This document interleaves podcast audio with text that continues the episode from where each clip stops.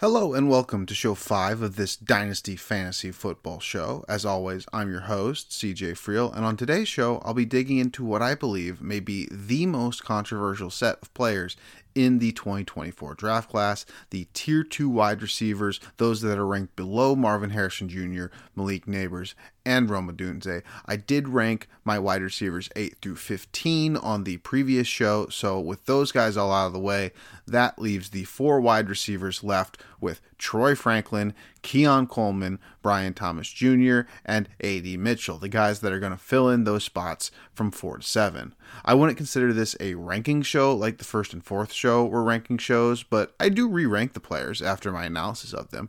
The rankings here are still changing a little, but I did walk away feeling in particular like these 4 wide receivers were firmly placed for me in the correct tier, that none of them challenged the top 3, but that none of them really were falling out of the top 7 for me. The profiles on this show will be far longer and go into far more detail than anything I've done here before, and the conversation surrounding just the 4 wide receivers alone is about a full hour. It could probably have been a bit tighter or slightly better organized, but it's mostly this long because it is a deeper analysis of the analytics, the traits, and the film of these 4 players with comparisons and context that goes into each of them. And because there is so much content on this show with just the player profiles, I do get into the Troy Franklin part right away after this introduction section, so look at the timestamps, but it should only be a few minutes after this point. Once again, if you are interested in watching segments of this show with visual aids, I do produce those and put those on YouTube throughout the week. It's easier to get this full audio podcast out in one at the beginning of the week. Sometimes I will still have 2 podcast episodes. I'm thinking about that for this week as well, but if you're looking for a little bit of a supplement or some visual aid for some of the numbers on a deeper dive show like this, you can find the segments a little bit later on the week, in the week on YouTube. On that note, just one quick note of upkeep before I get into the bulk of the show. You may notice a difference in the audio, and that is because I am trying to improve the quality of this show consistently. This is a very recent unboxing, so still working out some of the settings, the environmental issues, but I do want to again say that it is my goal to continue to polish this product, and I am very glad for the people who have joined me on this early trip and seem to find some value in this content, even if it does not have your standard quality of production. I do want to reach out once again, first just to say that do always consider it genuine when I ask if anyone has something to look into or any show ideas. Depending on timing, I may end up making a second podcast this week, I'm not sure, but I would like to get some ideas regardless. You know, keep in mind, if this is the only show you listen to that doesn't do, say, 10,000 downloads an episode, you legitimately do have the ability to influence what is discussed on this show. I also want to say that on that note, I am hoping to start working a bit more on the infrastructure on certain podcasting apps so that it is more easily downloadable. And so hopefully when that happens, there will be various podcasting platforms that will be more important to get feedback on. But for now, if you have not subscribed to the Substack and are interested in any updates to this Substack channel, I would encourage you to do so. It does mean a lot to me, and I'm glad to see the show even have a very small following. And on that note, time to just get on with the show. So I'm not going to go into a discussion about the wide receiver position or philosophy before discussing these 4 players. Ultimately, I do find it very important, and I've heard people say that they like those discussions, but I don't know that I could talk about it again for the 3rd time in 5 shows, at least without sounding massively repetitive. So if you are interested, the 1st and 4th shows have wide receiver rankings, and the position of wide receiver is discussed before those ranking sets. The only thing I want to establish here are just a few basic ground rules for what constitutes a good number in some of these categories, just because, you know, not everybody works with these numbers very often. So the main number I calculate myself for this is proportional receiving yards, or the receiving yards a player has divided by his team's available receiving yards. I'm really looking for seasons of at least 25% and hopefully at least over 30% for a peak season. Obviously, a little bit less is fine in the sophomore year, maybe 20, 25% instead. Touchdowns a little bit higher is ideal, but touchdowns are considered fluky on the NFL level, so I don't like to get too stressed about a one bad touchdown season in the grand scheme of things. It's also worth noting that I exclude all FCS games from my numbers. While there are a lot of huge talent gaps in college football at the FBS level, this creates a clear divide, and games against these FCS schools commonly have immense spreads, 45, 50 points, and that's usually because the second half will be a running clock, right? So any of those schools that aren't in the top division of the 130 plus teams, any stats from those games are omitted. And then I also would, just because this comes up with another player, I would take out garbage time if possible, but I don't have any way to do it mathematically easily without doing some things that would be very subjective. So I do not take out garbage time, but when I do know that a player, say, had some big time garbage time in a game or something, I might make an annotation about it just in case. But obviously I don't find it, you know, fair to compare that to the numbers of other players, you know, without taking that garbage time into account. And then I also use yards per out run throughout this. It's a statistic that I think a lot of people like because it builds sample quickly. But the only thing you really need to know is that most numbers are going to be in the twos, right? Most numbers are going to be between 2 and 3. And those are most of your numbers that you're going to have to put context to, with the high twos being very good. When players go over 3, that's obviously what you consider to be closer to great, or the things that you're really looking for. When players are under 2, that's when it's really concerning, and those are the profiles that you have to really make some arguments for and look for some context to find why they couldn't do a little bit better with the opportunities they had. So on to Troy Franklin, the wide receiver from Oregon. So when it comes to a lot of these profiles, I'm probably going to be handling the objective information first, right? The information that we know to be true, and maybe not even all the things that we know to be true, but are at least listed and will eventually become objective. And you'll know what I mean by that in a second. But Troy Franklin's age, I have down at 21 years, 7 months as of September 1st. That makes him the 10th youngest wide receiver on my list between the 2022 and 2024 draft classes, since there's only 9 above him. That means Drake London, Malik Nabers, Keon Coleman, who I'll talk about in a bit, Keyshawn Boutte, Marvin Mims, Xavier Worthy, Jameson Williams, George Pickens, and Jordan Addison. Those are the only 9 wide receivers I have on my list as being younger than Troy Franklin in the last 2 years. And then what I was talking about earlier, objective but not verified, his listed size from the University of Oregon, 6'3", 187 pounds. So the 187 pounds, probably the first thing you want to start on right there, right? That's going to be a BMI red flag for most people, and most likely. Again, we don't have the official measurements, but you don't really need the official measurements to just look at Troy Franklin and know that that's a guy who's probably skinny and probably going to be skinny his whole life. You know, different people have different body types. Obviously, there's an extent to which strength and conditioning programs can help, but there's also an extent to which people are just built differently. There's some people who have wider frames, or some people who have narrow frames, and that's just, you know, the way things are. So Franklin does test, or does measure out well, or should measure out well in height and length. I'm very interested to see what the official length is in particular, because having that length with his speed working down the field is a very intriguing combination. But the real important thing, and it is still getting into the objective parts of things, is that Troy Franklin, by far, on this list of 4 very good wide receivers, is by far the best analytical prospect.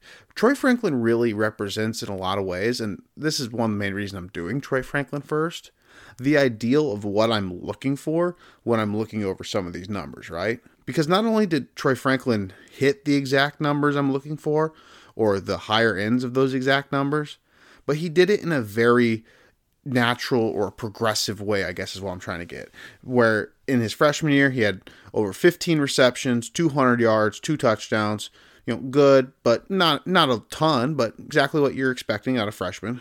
And he improved a good amount in his sophomore year. He ended up having 24% of his team's receiving yards. He had 32% of the touchdowns. Again, that's right in my goal range. And then he improved even more in the junior year, at least in terms of the yards, going up to 31.3%. Now, his touchdowns did dip slightly to 30%, but Troy Franklin's also probably not archetypal to be the guy that you're expecting to get a lot of touchdowns, especially compared to everybody else on this list.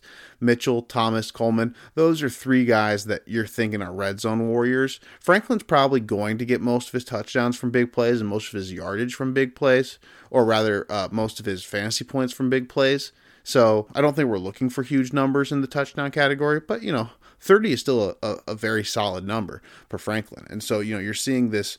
Not only are these numbers very good, but they're representing a progression for somebody who is very young. So he comes in very young, does decent, next year's a little older, does better, next year's a little older, does better. And you also see things that he's getting better at as well, right? So, I mean, I don't use PFF receiving grades very often generally, but in terms of like as a data point, but I think it's just cool to see it look exactly like this, because it goes from 63 to 75 to 87, almost a perfect with the decimals. It's probably not, but almost a perfect linear progression, right? Pretty much the exact same thing with the yards per route run, right? 1.43, 2.34, 3.32. Great progression there in terms of yards after catch per reception. That has gone up each year with a big jump from the second to the third year or to the most recent year. And one thing you want to check for when somebody's yards after catch goes up is if they, you know, were used in any kind of different roles. And I didn't do any kind of super deep digging into that specifically for, you know, this kind of statistical analysis, but I will say his ADOT went up from his second to third year, which doesn't necessarily suggest that the role is the reason that his yak went up. It seems to suggest that maybe he's just getting a little bit better at it. And this is a little bit into the film stuff that we're going to get into maybe, and, you know, this may be kind of a transition into that. But I also think that you can see nuances growing in his film. Now, he might not be the most technical or refined in everything as a wide receiver, but he seems to have a bit more of a natural feel to the position, how to play off his guy, when to sit down, where to sit down, you know, all kinds of things that can really help. And I think building those nuances that lead to consistency, I think those are the things that are hard for us to determine, that often are the reasons that certain wide receivers are successful over a long period of time.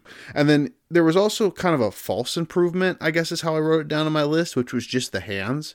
So he did flash a few drops in that freshman year, and then that kind of went completely away in the sophomore year. He even flashed good numbers as a contested catch wide receiver.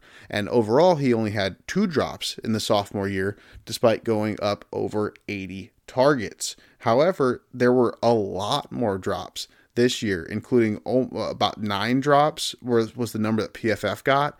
But just in the games that I watched leading up to this conversation, there were 3 drops in 2 games in a row that I watched to start this evaluation in the Texas Tech and Utah game that I wrote on all 3 of them that they were just can't happen drops. And it's kind of like this double-edged thing to where it is a good thing that Troy Franklin is putting himself in position to have drops that can be this bad. But the thing is, drops aren't equal in the sense that some drops are just the difference between how far you're going to punt at the end of the day. But some drops are points. And Troy Franklin's had drops this year that were points, and he had a few of them. And so that's just, you know, something to keep an eye on. When you look at his contested catch numbers over the last 2 years combined, put them together, it's really exactly what you're looking for a wide receiver like Franklin on the PFF scale. But the drops are something that are really going to be something that you got to look out for a player like this, because if you can break NFL secondaries so frequently that you can get away with drops, that's great. But most likely, you're only going to break free a few times. And if you don't take the most of those opportunities, you're both not going to last long in the league, and you're not going to put up big fantasy points for your team, right? So next up, I have traits here. And the first thing I wrote on traits is just speed.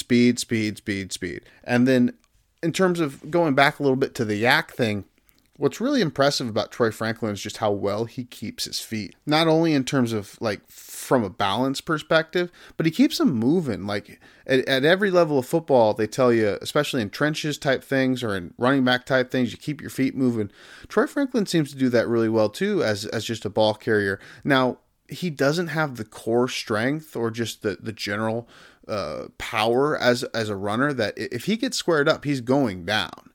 But if he gets a reflexive shot, if he moves to the point where the tackler isn't exactly squaring him up very well at all, he can really easily pull out of those and keep his feet moving and turn away and be a little bit slippery. And with his speed, one slip up from the defense from a boundary corner can be absolutely devastating. So it's a big thing to have in his game, because not every wide receiver, especially not every tall, thin wide receiver, has that naturally, because being tall isn't necessarily a good thing for, you know, breaking tackles, because you got that high center of gravity.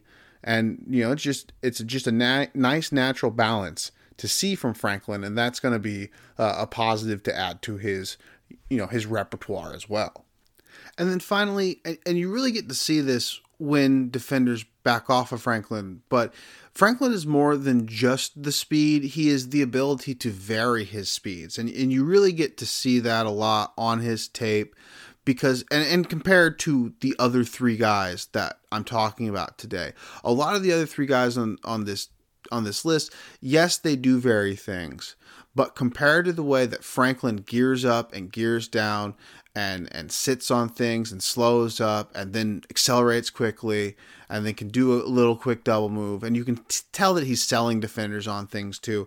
It really is a significant, you know, trait or tool in his bag that is a significant positive and something that is a significant part of the way he can at least potentially have success at the next level. And then just talking about the bad traits a little bit, you know, the one that's obviously going to come to mind and was kind of referred to a little bit earlier with the 187 pounds is just the play strength. Is he going to be able to survive press? You know, I haven't found any tape of him having a particular issue against Pac-12 press, but that doesn't necessarily mean he's not going to have trouble at the NFL level with press, especially because I think you see a lot of these Pac-12 corners that aren't necessarily high level, you know, NFL corners. And I think they're afraid to lean in and really try to jam them up and beat them. You know, that's the real thing you're worried about, obviously, with that kind of press, is not that, you know, he's even going to get slowed up, but that he's going to get really manhandled by a couple physical corners every now and then.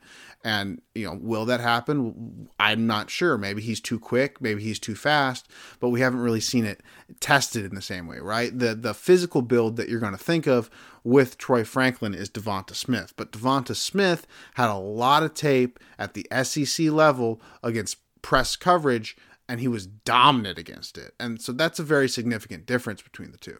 And then, you know, there's just going to be all kinds of, you know, you want to say that, well, that's a DPI. Well, that's a DPI. Well, that's a DPI. That's pass interference. But you're not going to get the call all the time. That's just the world. And Troy Franklin is going to have to deal with some things, with people trying to, you know, move his angle and push him off of his spot and grab his waist a little bit and all kinds of things. And should some more of them be called? Maybe, but he's not probably going to get them all. And so how he plays through those little bits of contact, or if he can avoid those little bits of contact with his speed, is going to be absolutely vital to how he can succeed, or if he'll succeed at the next level. And then I did already talk about this a bit, but it's just the hands. The hands are more of a question. You know, if you average out the 2 years, there's definitely not a concern at all with this speed archetype, with this length. But if he is more so the wide receiver in the junior year, a Ted Ginn comp could potentially come to mind as a scary one. You know, Ted Ginn was a guy who could get behind defenses, but he dropped the ball. And I think something that I said as someone who liked Troy Franklin going into this year was I was really impressed at the improvement in the drops, and I wanted to see if the improvement in the drops and the contested catch percentage that he put up last year were sticky, and they were not. In 2023, they went down, and so that's just a significant factor. But at the end of the day, I just think Troy Franklin's someone who's very hard to design a scheme against, because if you press him at the line, you have a chance to completely bully him. But if you don't bully him, you're taking a big risk of him getting behind you. And if you give him space, a lot of guys, because they don't vary as well as Troy Franklin, because they don't sit as well as Troy Franklin, because they don't have as much feel for where the appropriate spot in the zone is, and because they also maybe aren't as good at having a chance to break the tackle afterward, they're less effective in that area.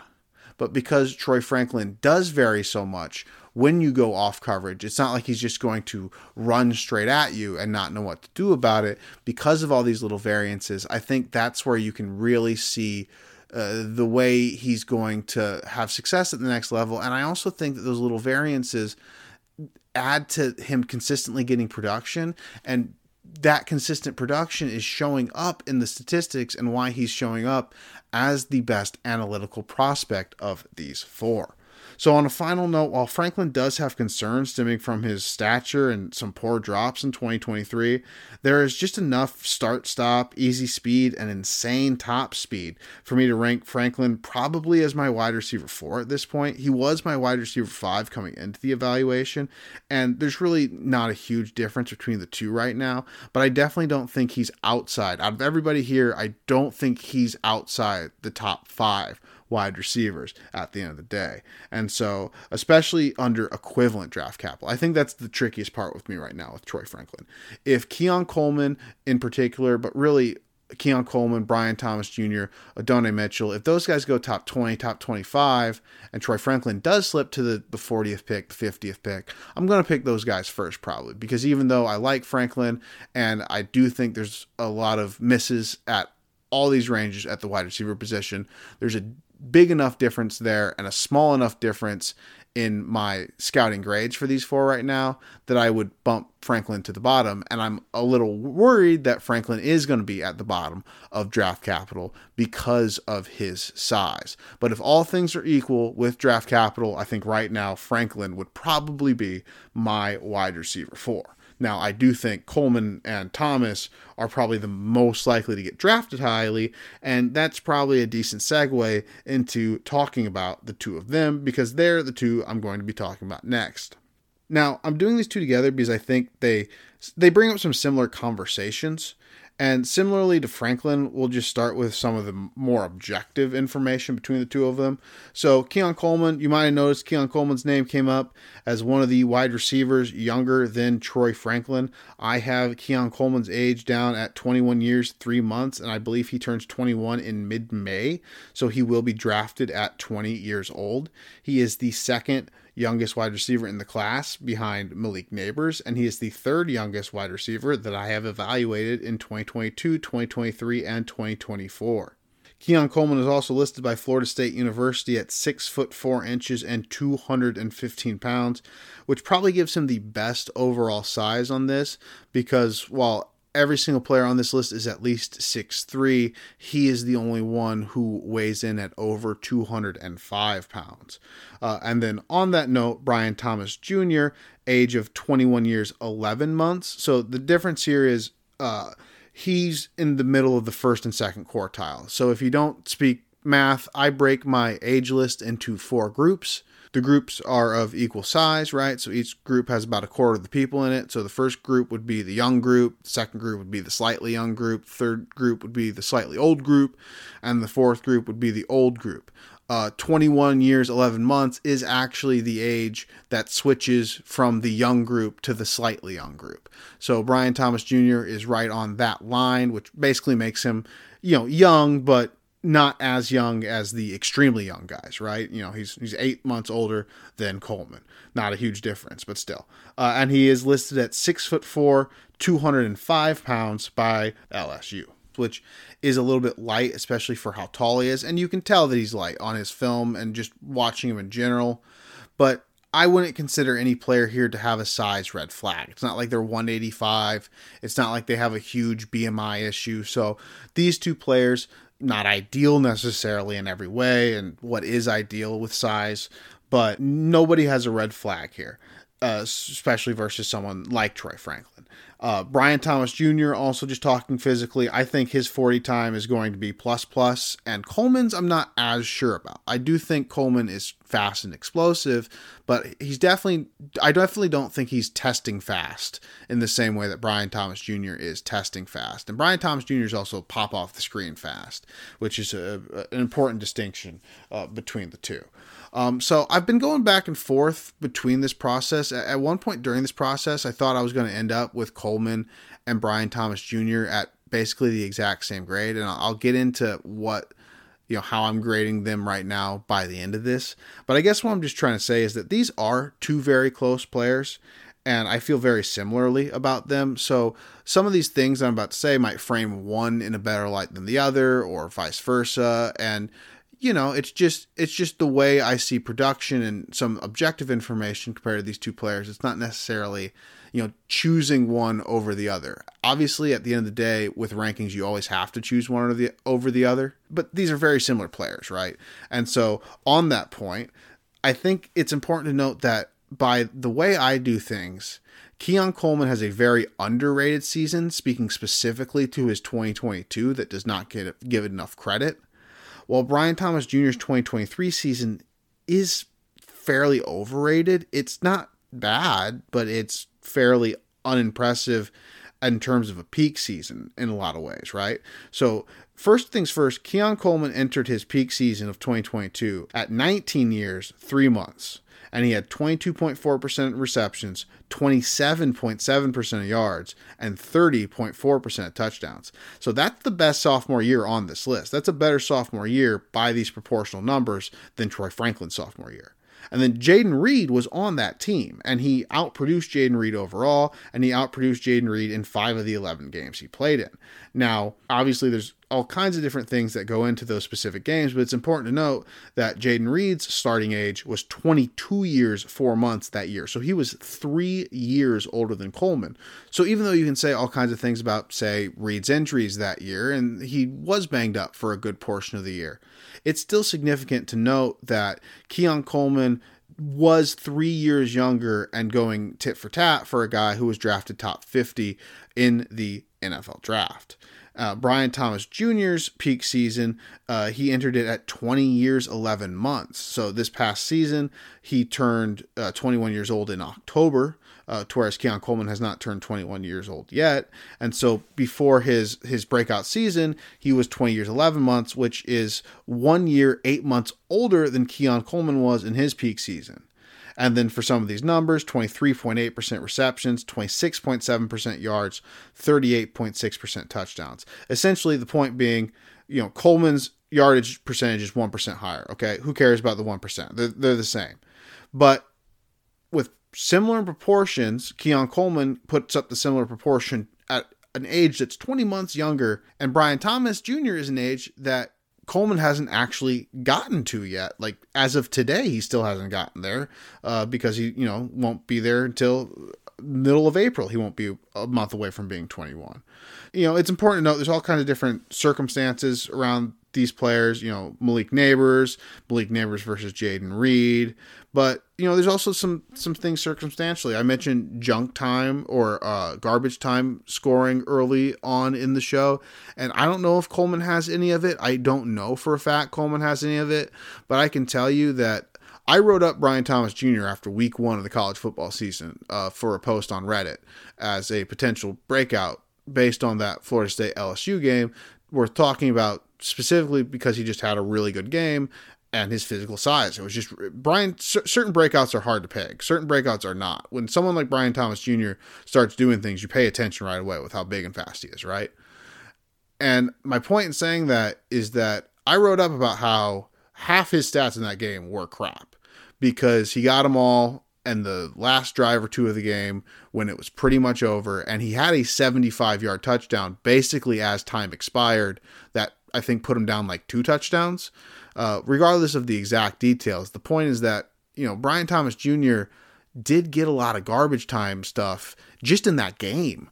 And so, you know, I'm not trying to make too much about this or the garbage time or anything like that, but when you're, you know, if he was at 35%, it wouldn't matter, but he's only at 26.7% because when you have 1,100 yards with the Heisman Trophy winner and he's actually throwing 11 yards an attempt, it's just not quite as impressive. That's why I do this proportional production stuff, because I don't think a season like Thomas Jr.'s is that impressive from a production standpoint. Now, to be clear, that doesn't mean it can't be the most impressive season of these two players, right? If you want to say that Brian Thomas Jr.'s 2023 is the most impressive season, that's absolutely fine to say. Like, there's no problem with that, especially depending on how you're defining impressive. You're just defining impressive by what you were impressed by on the NFL field. It makes perfect sense to believe in that. But proportionally, statistically, analytically, objectively, looking at these players through a lens that I look through every player through, I would give Coleman's sophomore year, his peak season, say a B+ or an A-. I would give Thomas's junior year probably a B, maybe a B-, because it's a solid year, but he's almost 21 at the beginning of it. It's got some ups and downs, and he was very much utilized in a peripheral role compared to someone like Malik Nabers, and that's not entirely his fault, but at the same time, it just is the reality of the situation. And so for that reason, I would grade his peak season from a production and objective standpoint far lower than I would grade Coleman's peak season. Now, one thing that he does get on Coleman is the peak yards per out run, because his yards per out run this LSU season was 2.6 compared to Coleman's 2.07.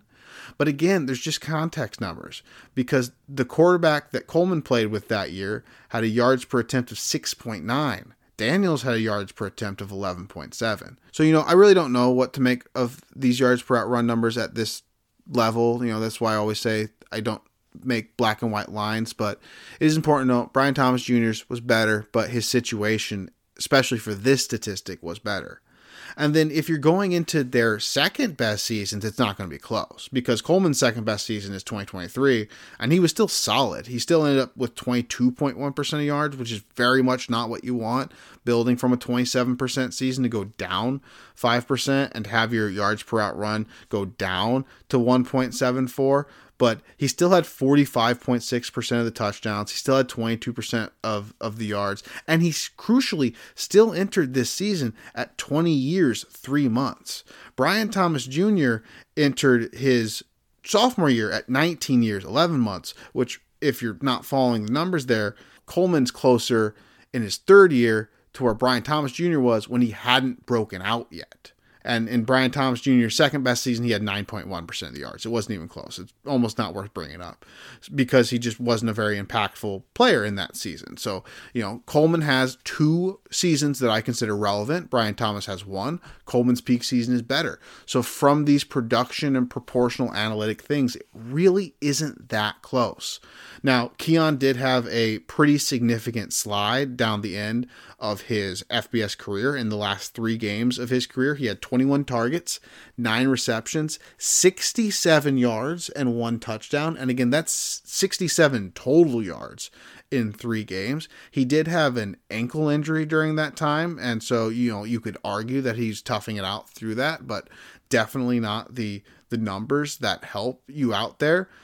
And then Coleman also had 2 drops during this 3-game span, which is, I guess, significant just because they were his only 2 drops. So you don't want to really make too much of that as a negative, because you really can't make drops into a negative for Coleman unless, there's some stat source that's different than the one I'm looking at that has him credited with a lot of drops. But you can also be pretty cynical about Coleman's number of drops and say that usually you don't get credited with drops when you're covered. And the big argument that people use against Coleman is that he's covered far too often, or at least doesn't separate enough. But it's probably best to separate them more entirely for the film process. So hopefully comparing them through the first section wasn't too confusing, and you can see maybe why I was doing it, because of the looking at these 2 together and seeing how these production things can compare with players. But I'm going to tackle Brian Thomas Jr. first, because I find him easier to talk about. That doesn't necessarily mean a good or bad thing for his profile. It just means that I just find him really easy to break down into strengths and weaknesses, starting right with the most obvious positive for either one of these players, which is that he just has lightning speed, especially for someone that is his size. I don't think he's as fast as Troy Franklin, but I don't think Troy Franklin can play above the rim like Brian Thomas can. Brian Thomas has legit height. I wouldn't be surprised at all if Keon Coleman measured in at under 6'4", but Brian Thomas Jr., I think, is probably a legitimate 6'4". And so with that 6'4" size, with a little bit of weight, being able to fly down the field like he can. It's just a very impressive and very obvious thing. You know, Brian Thomas Jr. came into this evaluation as the lowest wide receiver of the four for me. And so I kind of turned on some basic highlighty, just random YouTube clip stuff of him first. And the thing right away that you just go like, man, he does pop with his speed. He moves, and he moves for a big guy that you don't expect to move like that. And then he shows some tenacity at the catch point. Now, it's a low volume thing, right? He hasn't actually had that many contested catch attempts. I've seen some people online refer to Brian Thomas as more of a taller, you know, quick wide receiver in the sense that he's running routes or running the role or operating in the archetype of a smaller wide receiver despite being big. And he's not necessarily using all of that size. And I've seen a lot of pushback on that too. But frankly, I don't think it's that wrong. I think Brian Thomas Jr. has a lot of, you know, when I was playing a lot of Madden, I would have specific roles for certain wide receivers, and I would have one guy on my team, no matter what, who was just flat out fast. And he had two roles, and those two roles were run deep and run a drag. And a lot of times during Brian Thomas Jr.'s tape, it wasn't obviously that, but there were a lot of times watching Brian Thomas Jr.'s tape where it really reminded me of how I would use that player, where it was like, okay, on this play, you're just running really deep, really fast. Okay, on this play, you're just turning right and running that way. Okay, on this play, you're just kind of selling something really quickly. It was just very much that. And because of that, you didn't really see him get many contested catch opportunities. Again, he did a fairly good job with them. You saw a couple of them in the end zone that were fairly spectacular. But at the end of the day, he was, I believe, utilized more like a smaller wide receiver, or a smaller wide receiver in a big wide receiver's body, I guess is what I was trying to say earlier. Now, I think people get a little afraid of that specifically because that's something that was said about Quentin Johnston, but I don't think he's anything like Quentin Johnston for a number of levels. And to be fair, I did like Quentin Johnston a decent bit, but Quentin Johnston was very horizontal. Quentin Johnston was very much like, give him the ball and let him run, to whereas Brian Thomas Jr.'s appeal is vertical. It is let him run downfield and then pop the ball to him. And you see a lot more success in the vertical tree, and that is where Johnston has struggled the most. So I do think that you could call them both players who played at the college level in roles that are most often suited for smaller players, but I don't think Johnston and Thomas are very similar, honestly. So just, I guess, giving that all as a kind of full idea there. When it comes to wide receiver scouting, I think I break down traits into two basic categories, which are separation and point of attack. And separation I typically define as being more important. And I think the confusion when you're looking at these two players between Thomas and Coleman is that Thomas is the one that more represents separation. And so for that reason, you would think that he would be ranked higher. But my problem is that Thomas doesn't necessarily separate technically or separate with skill. He separates physically. And so when I'm comparing the two, when I'm only seeing Thomas separate physically, that gives me some pause because his speed is excellent and it jumps off the page, but I don't have enough evidence personally that he's going to be able to best utilize it in the way that, you know, Troy Franklin best utilizes it. You know, if Brian Thomas Jr. varied his speed with the nuance and the timing and the understanding of nuance and timing that Troy Franklin does, he would be like a top 10 wide receiver tomorrow with his strength and size and ability to play over what Troy Franklin can at the point of attack, even if I'm not really classifying him as a point of attack guy. But I haven't seen that yet. So because he separates physically, that kind of creates a hesitation for me there. And then, so that's just about all I have for Thomas. Again, he entered this conversation or this analysis at the bottom of this four. I actually don't think he's at the bottom of this four anymore. But you know, we'll get to that in a minute. No disrespect to the last person on the list. I do think Thomas has moved over A.D. Mitchell at this point for me, but I do still prefer Coleman. And so while it is true that I prefer the separation, and while it is true that I see Coleman struggle with separation, I really also see some point of attack brilliance from Coleman, right? So let's just start right off with Coleman's approach. Now, when it comes to wide receiver blocking, this is not something I really care about, especially when it comes to can you block well. However, when it comes to how you approach your position, there are things I believe you can learn about a player by the way they block. And that's my way of saying if there's one wide receiver I watched on these tapes that wanted to hit corners, it was Coleman. Coleman wanted to pop corners. And I think you see some of that tenacity take shape in the way that he tries to win at the point of attack as a receiver. You see some absolute brilliance from Coleman at the point of attack in the LSU game, against Wake Forest a couple times.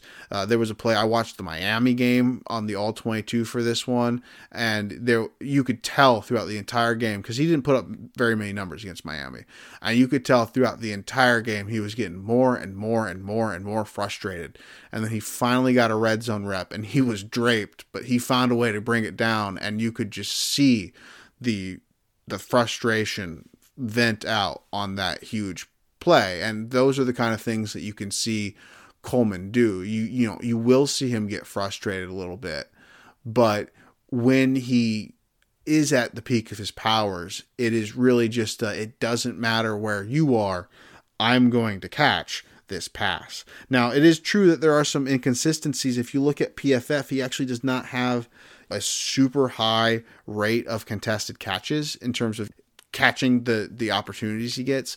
But I do blame this at least somewhat on Jordan Travis. And I try not, you know, this is why we use things like data to supplement our own eyes. And that's why I have talked about so many things with Coleman's, you know, proportional production.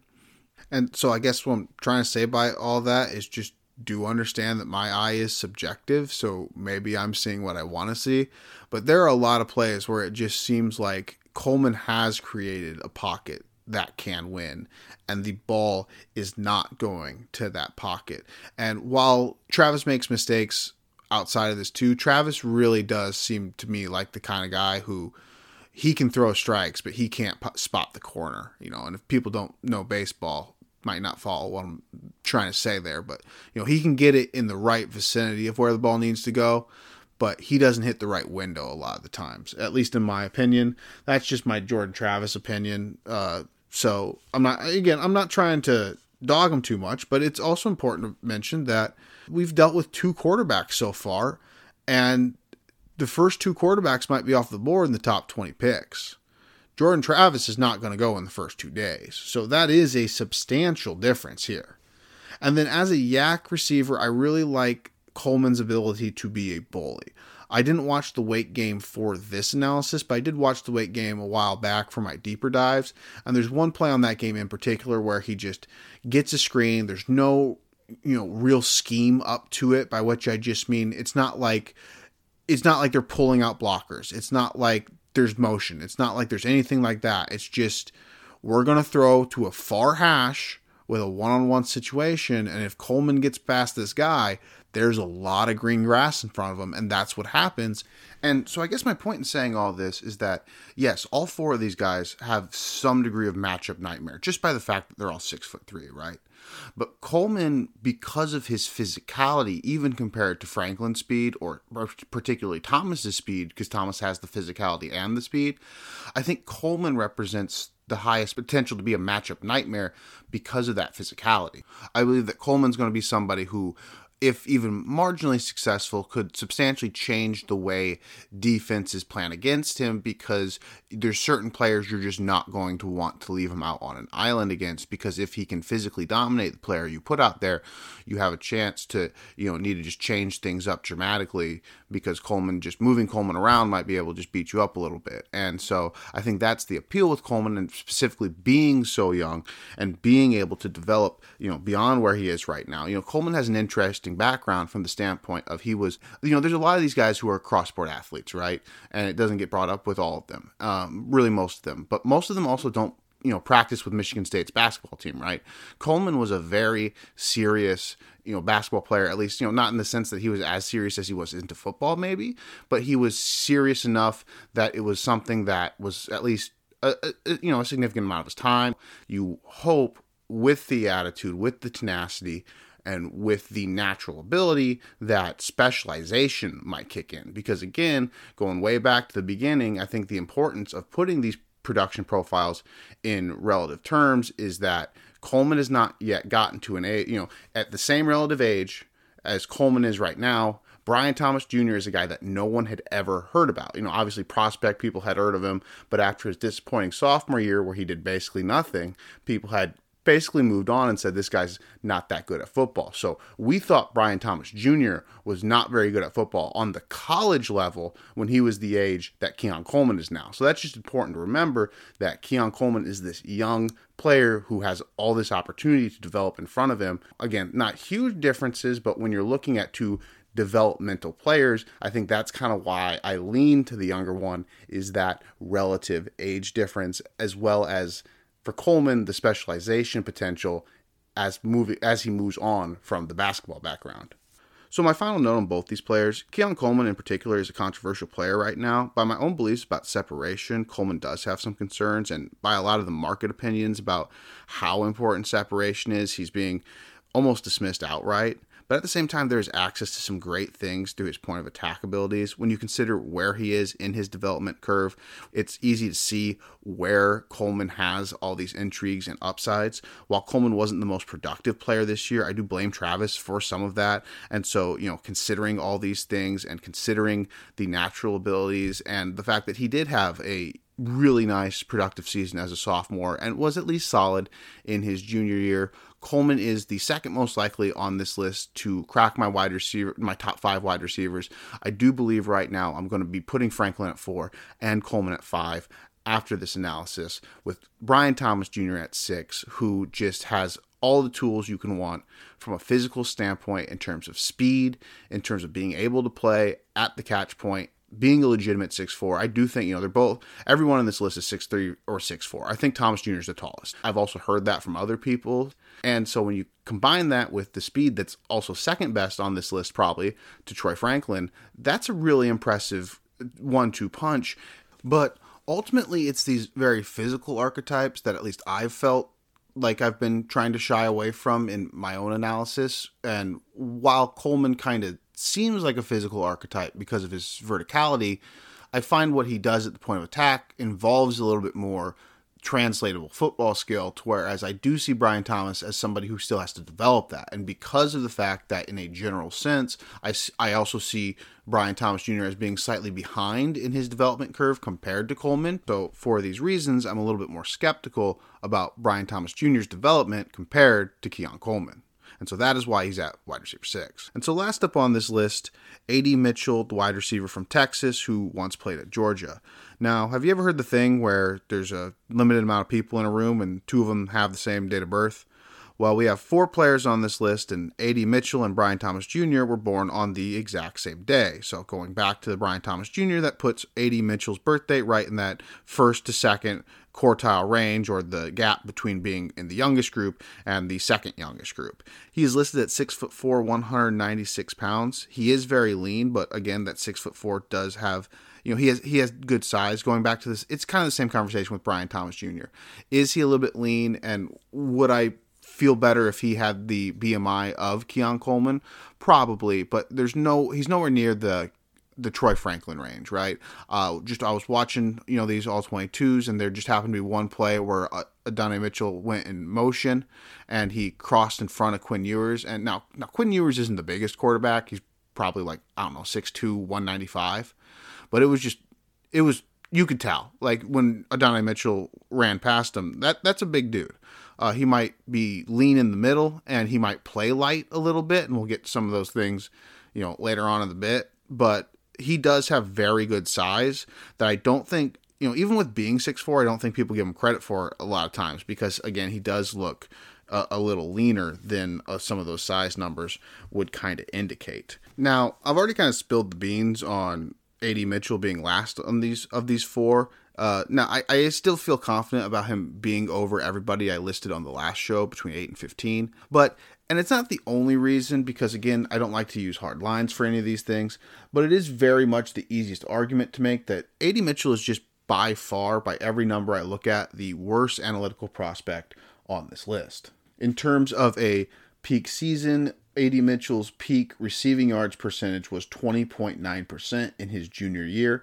That is the lowest by about 6% behind Brian Thomas Jr.'s peak season of 26.7%. Now, A.D. Mitchell did have the best freshman year, but that, it was 29 receptions, 426 yards, and 4 touchdowns. So it's not like he had a Xavier Worthy freshman year where you could actually consider it a good and productive season. Now, he was hurt the sophomore year, and that's a very key detail because none of these other players have had a significant injury that kept them out for a full season. But when he did get a full season with Texas, the numbers just aren't quite there, right? Including the 20.9% receiving yards. I don't look at receptions too often because I find that, players like Troy Franklin and Brian Thomas Jr., you don't want to punish them for having lower reception numbers because they score so many 75-yard touchdowns. But it is important to note in a comparative sense that every other player has had at least a season with 22.4% of their team's receptions. A.D. Mitchell this year was 17.4%. So that's, again, significantly lower. Every other prospect has at least 2 yards per out run in a season. Keon Coleman, I mentioned how, he had bad quarterback play in the Michigan State year, or at least poor efficiency from his quarterbacks in the Michigan State year, but he still had a 2.07 year. A.D. Mitchell this year with Quinn Ewers had a 1.72. So there's a couple reasons why I'm not, completely, booting him down my rankings to like wide receiver 15 or anything like that. And we'll get into that.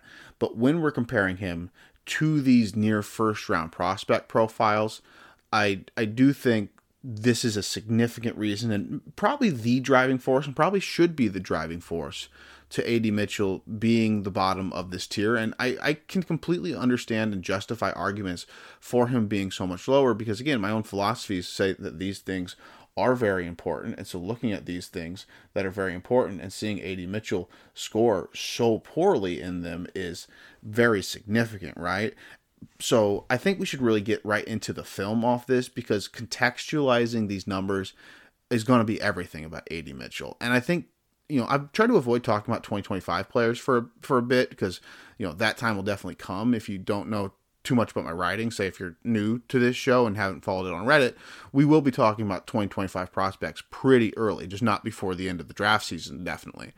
But, Carson Beck, the Georgia quarterback, gets all this flack for being a system quarterback. And I do understand why, because the Georgia has a system that they run and they spread the ball around a lot and all these things and yada, yada. But I feel like Quinn Ewers does not get the system quarterback label because of the fact that he used to be the number one overall prospect. And so I think just by being the number one overall prospect in terms of like high school recruiting, that people just refused the idea that he could be a system quarterback. But as someone who watches them both play a lot, like Carson Beck makes a lot of downfield over the middle layered throws. Quinn Ewers does hit some intermediate throws, but he does a lot of screens, swings. It's the most paint-by-numbers offense in college football, right? And when you look at what a quarterback can do in it, you look at the Mac Jones year in his final year at Alabama. Like, that was his second year in the Steve Sarkisian offense. And so I guess what I'm getting at all this is the reason that I say wide receiver production is important is because of earning targets. Well, in this offense, it's a lot harder to earn targets because you have so many plays where you are the decoy, right? I mean, I don't know if this is going to make sense to a lot of people, but the image that kept flashing through my head, just because it's a little funny, but if you've ever seen Ted Lasso, he tries to demonstrate how to be a decoy in one scene where he's like, hey, look at me over here. And that's what A.D. Mitchell does on every play. He's just, he's kind of just pretending to do something while the play goes to the other half-field read, and that happens so frequently on his tape that it's just so hard to, it's so hard to be like, well, he didn't get a target here, or well, he didn't win here. Well, he didn't even, like, his goal wasn't even to win there. Like, that is not the design of the play. And so A.D. Mitchell might end up being the shortest conversation here because it is a lot more about just projecting him. You know, obviously all these things are projections, but A.D. Mitchell didn't have the opportunity because of this paint by numbers offense. And I think I do blame that for a lot of this production. So it's hard to, you know, quantify all these things on a show like this because, you know, A.D. Mitchell's numbers are so objectively bad. But I guess we'll get into some of the traits. You know, he's got the 6'4" size. Like I said, he is lean, and sometimes he doesn't play with the play strength that you want to see him play with, but he is a big guy, and he has the potential, I think, to be dominant at the catch point. And that's kind of the difference between, you know, A.D. Mitchell, the top 20 pick, and A.D. Mitchell, who he is now, which is probably, you know, maybe an early day two pick, like a really early day two pick. But A.D. Mitchell has almost no drops in like the last 2 years. He's very reliable at the catch point. He's very malleable in his movements. He kind of reminds me of, you know, he gets a few different comparisons, but he kind of reminds me of a very unrefined and much smaller version of like a Drake London, which obviously, you know, that's again the difference between being a high pick and a day two pick are those different things, because Drake London was very refined, very nuanced, and very consistent with his refinement and his nuance. But the way these guys, you know, the way these guys move and shake, and they don't have to be the fastest guy on the field, but they just seem to, you know, be able to move in ways that 6'4" guys that are that tall, that have limbs that long, don't usually move in that malleable of a way that easily. So when you look at the fact that he has this incredibly low drop percentage, and he's been used as a red zone weapon, which we'll get to in a bit, throughout his career, you see this archetype that can develop where he can be this dominant contested catch guy, but he hasn't actually had that many contested catch opportunities in his career, and there are times where he doesn't necessarily look that physically strong at the catch point. And not being that physically strong at the catch point is a concern for me because, you know, let's just say out of these four, he's either third or fourth. Like, I could see an argument with Franklin. I couldn't see an argument with anybody else in terms of where A.D. Mitchell is at the catch point right now. And so, you know, if he can get that strength to supplement his natural hands and the fact that he doesn't drop the ball, that's going to be something that can turn him into a potentially dominant player and making the most out of that malleability. On the same level, he's a very good route runner to a point, or to a certain rep, right? You can find reps where he has beautiful routes, where you can tell he faked the defender so badly and he got the momentum going exactly the way he needed to go. And he jerked back in another direction so smoothly that, you know, the corner just wasn't expecting it for a guy that big. But you can also find reps on his tape where it kind of feels like maybe, I don't know, he's getting caught in between two ideas, or he's a little unsure maybe even of what he's doing. And you see some bad attempts and some bad routes out there. And it's just this level up of consistency, right? Drake London was this incredibly productive player, and he was this incredibly productive player despite the circumstances around him because he was so physical and he was so consistent.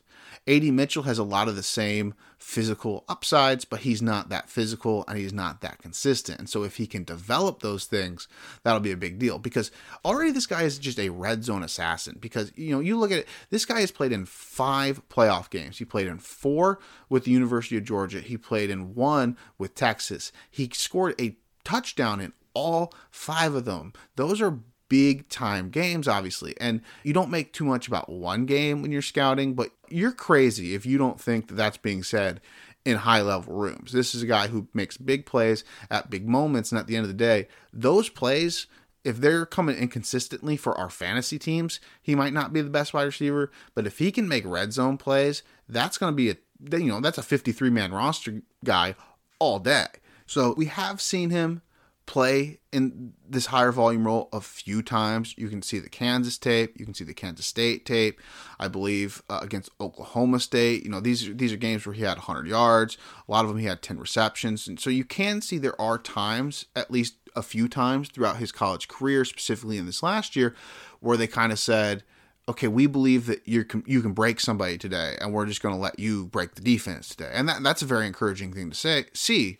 But on the flip side, about 8 or 9 of those games, he only got about 3 receptions. So he was almost completely phased out of the game, especially in terms of a volume target perspective, right? He might have gotten an important target or a red zone target, but he was only getting 3 receptions a game for a good number of those games. And so that's, you know, this big issue where there is value in what A.D. Mitchell's doing. And it's easy to see the value, but in terms of what we're actually looking for and what has proven to be success from a metric perspective over time, in terms of generating targets, in terms of generating a percentage of yards, A.D. Mitchell scores very poorly in those areas. So as much as you can see these dominant games, and you could even like say project and say, well, if he returned for the senior year with Worthy and Jatavion Sanders going to the draft, he would have put up incredible numbers this year. And, you know, maybe that's true. But at the end of the day, we haven't seen it. And then just one last film note on approach. I did notice or have seen some people talk about maybe approach things with A.D. Mitchell on field. And in my opinion, there's just a lot of reps in terms of, you know, maybe taking reps off, I guess is what I'm getting at. And I guess in my opinion, it's more coming down to that same paint by numbers Sarkisian system thing where it's not necessarily that he's taking a play off. It's just that like, it's a sprint out to the right and he's on the left side and like there's just nothing for him to do on the play. Even selling the fake is only relevant if the boundary corner is willing to run 65 yards in a diagonal, maybe even more than 65 yards across the field for the outside chance that the play breaks out and he can also make that distance in time. You know what I mean? On top of that, there are a lot of positive vibes around A.D. Mitchell off field. I mentioned this in my very first show. He has an article on the Players Tribune. He is very well beloved by Georgia, which is significant to me because you're not always loved by the school you leave in transfers or the fan base you leave when you transfer. You are often disliked. There's sometimes you get a little bit of, you know, media mud. Maybe it's true, maybe it's not true. Maybe it's just people airing out the things they disliked about you the most while you were there. A.D. Mitchell had all positive vibes when he left Georgia and went to Texas, and he had all positive vibes at Texas. So this is a guy that, you know, seems to be someone who coaches like a lot. So, you know, he did play in 2 systems that don't really require him to do much on a lot of plays. And so I think that's more so where it comes from. Maybe that's just my eye. But A.D. Mitchell is a player, on just one final note towards him, that is probably the hardest evaluation. You know, I talked about Brian Thomas Jr. is probably the easiest evaluation to me, right? Maybe not the easiest to rank, but the easiest evaluation. Big, tall, fast. Doesn't necessarily do nuanced things as well as you want him to do. Where do you rank a guy like that with first-round draft capital? A.D. Mitchell's the hardest because it's like, when it comes to traits, he has a lot of traits that I really like, that I really covet.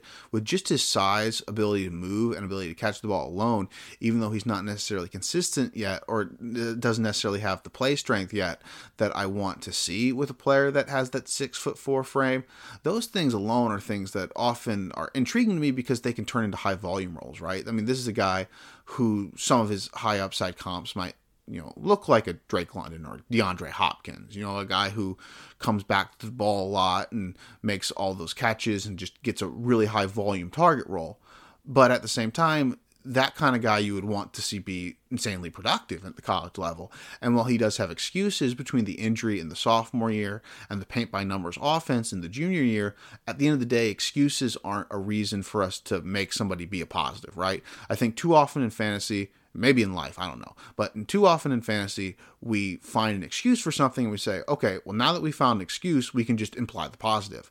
An excuse does not allow you to just apply the positive. The positive, we can't just assume that the positive would have happened if the excuse didn't happen. We don't know what would have happened. Maybe we would have, you know, exposed some of these players more and we would have been more confident that they weren't great before the draft. That's certainly possible as well. So I think A.D. Mitchell has an excused absence, but that doesn't necessarily mean that he has good production, and it still makes his production worse than everybody on this list, even though Brian Thomas Jr.'s peak season isn't all that impressive to me. So with him being last in production, with him feeling the most like a project, and with me not being able to fully sell myself on the traits, even though he has all these things that I look for, the play strength in particular is just not quite there for me to make him as projectable as, say, an 85-90% of Drake London. I don't think he's quite there because if the play strength is a problem at the next level, then the drops the hands aren't going to matter because unless he becomes that elite route runner. So, you know, again, he has the two paths. I think that's the big thing with A.D. Mitchell is that he has the two paths, but he is the biggest project. And so for that reason, right now, I have him at wide receiver 7 and at the bottom of this list. And so that's all I have for the show today. I hope you enjoyed my deeper dives into these players. It's something that I haven't really done in this capacity yet, and they were probably about 3 times longer than some of the other players I've talked about. And so it was just a little hard to organize, and I felt a little bit listening through it that I could have done a little bit better, but I think they turned out okay. And so just to add some final thoughts, maybe something that I caught when I was listening through it. But in regards to Troy Franklin, there's a conversation I almost put at the beginning of this wide receiver show today, but I didn't know how to quite phrase it. And I was worried that it would put some people off. So, where better to put it than the very end when all the diehards are going to hear it. I think route running can be an extremely confused term with what we do. And by that, I just mean that I feel like so many people mean so many different things when they say it. And I believe this is an important conversation with Troy Franklin in particular, because Troy Franklin's route running can get a little bit controversial in how we talk about it, because when you look at the physical traits like the ones I discussed in the podcast in terms of the speed, the acceleration, the deceleration, the ability to stop, I think it can give the appearance that he is a very good route runner. But if you're basing your opinion on route running on crispness, precise footwork, things of this nature, there are things in Troy Franklin's game that are, say, a bit rounded compared to someone like Ladd McConkey, who, even though I don't rank Ladd McConkey, as highly as many others do, I can acknowledge that he does those technical things with a very high proficiency. So, obviously there is, room. I'm not saying there's not room to use the term route running or anything like that. I'm not trying to, go crazy or anything, but I guess my point is just that I think sometimes we conflate route running with separation, and that's not necessarily the truth. I think, at least in my opinion, I think route running has a lot more to do with, the technique involved, and separation can sometimes go beyond technique. And do I think that Troy Franklin could get a little bit better in his technique? Yes, I think he's fairly good, but I do think he can get better. I do think there are things that come off around it at times, but I think he will be able to separate because of the physical side of it, even if the route running is not necessarily as precise. Now, again, with all these guys, that's why I keep saying there are projections here, and that is the projection into Troy Franklin is the precise route running and him not getting destroyed at the catch point. But Franklin and Coleman are two players. They are the two players that are competing for wide receiver 4 for me the most right now. Coleman is a bit of a projection, but he's a projection I like a good bit. Now, keep in mind, he didn't even join Florida State until after spring last year. He was a late transfer. He joined the team late in the spring, and ultimately I think you want to balance how you make excuses for players. That's why I do all these things that are both objective and subjective. That's why I was getting into it with being worried about my subjective eye blaming too many things on Jordan Travis, but that's why I like to use the proportional numbers, and why Coleman does give me some solace, because his proportional numbers are fairly solid. He has a very, very good junior year that does not get enough credit. And then when you look at his numbers this year through the proportional lens I like to apply, the touchdown number is incredible, and the yard number, while not great, is still in the 22-ish% range, which, while below the thresholds I look for, is not, it's not nearly as low as going just back to the player I just talked about. My whole issue with Ladd McConkey is his peak season that he's had decent amount of snaps in is 17%. So, from a statistical and output perspective, Keon Coleman's bad season was substantially better than the best thing we've seen Ladd McConkey do in a fairly high volume. So, I know those are two kind of odd players to compare, but the point there is just through the proportional lens, the junior year isn't quite as bad, and with the junior year not being quite as bad and these kind of things being objective, I think it also helps that I have kind of this objective and subjective side for Keon Coleman, and that is why he's competing with Franklin for my wide receiver 4. The one note I had on Brian Thomas Jr. that I didn't really get to was just slot fade. Like, I just wrote slot fade a few times in my notes. And, none of the data that I've seen suggests he plays inside a ton. And I did see him play outside a lot when I was watching. But, boy, did he have a bunch of production on those slot fades. The Florida game was a lot of it. There was one other tape that I saw a few times too. But, it just goes to show how he is you know, that guy who does at times play in that smaller wide receiver role, despite what his size is. You know, his role is, let's see who can get to the pylon first from this position a couple times. And it's intriguing to see from the taller guy. And if he can prove that the taller, bigger, big point of attack things can be a bit higher level more consistently, that'll obviously pull it all together. But he really does run that speed receiver route tree quite often. And then finally, A.D. Mitchell is just a player. I like a lot of his first round traits. He kind of seems to be a player that always has seemed to be around the first round conversation. You know, when he transferred to Texas, he was the only player in the transfer portal, including guys like Keon Coleman, who was given the 5-star rating by 247 Sports, and 5-star ratings for recruiting services typically align with first round grades. That's why there are 32 of them for high school recruits. And so I think A.D. Mitchell is really the big strong argument for why these things are not hard lines, right? I do believe in these things. They are principles, and that is why I have a hard time putting A.D. Mitchell over wide receiver 7, even into wide receiver 6. But there are things that he does really well that intrigue me subjectively that go beyond just the numbers and the data. And there are excuses I have, including the injury and including the paint by numbers offense. So a lot of the same stuff there with A.D. Mitchell, but on the subjective side of things, where it's just my opinions and looking at things, I do really like seeing some of the translatable things with A.D. Mitchell. It's just most of the numbers tell me that I shouldn't trust anything really there.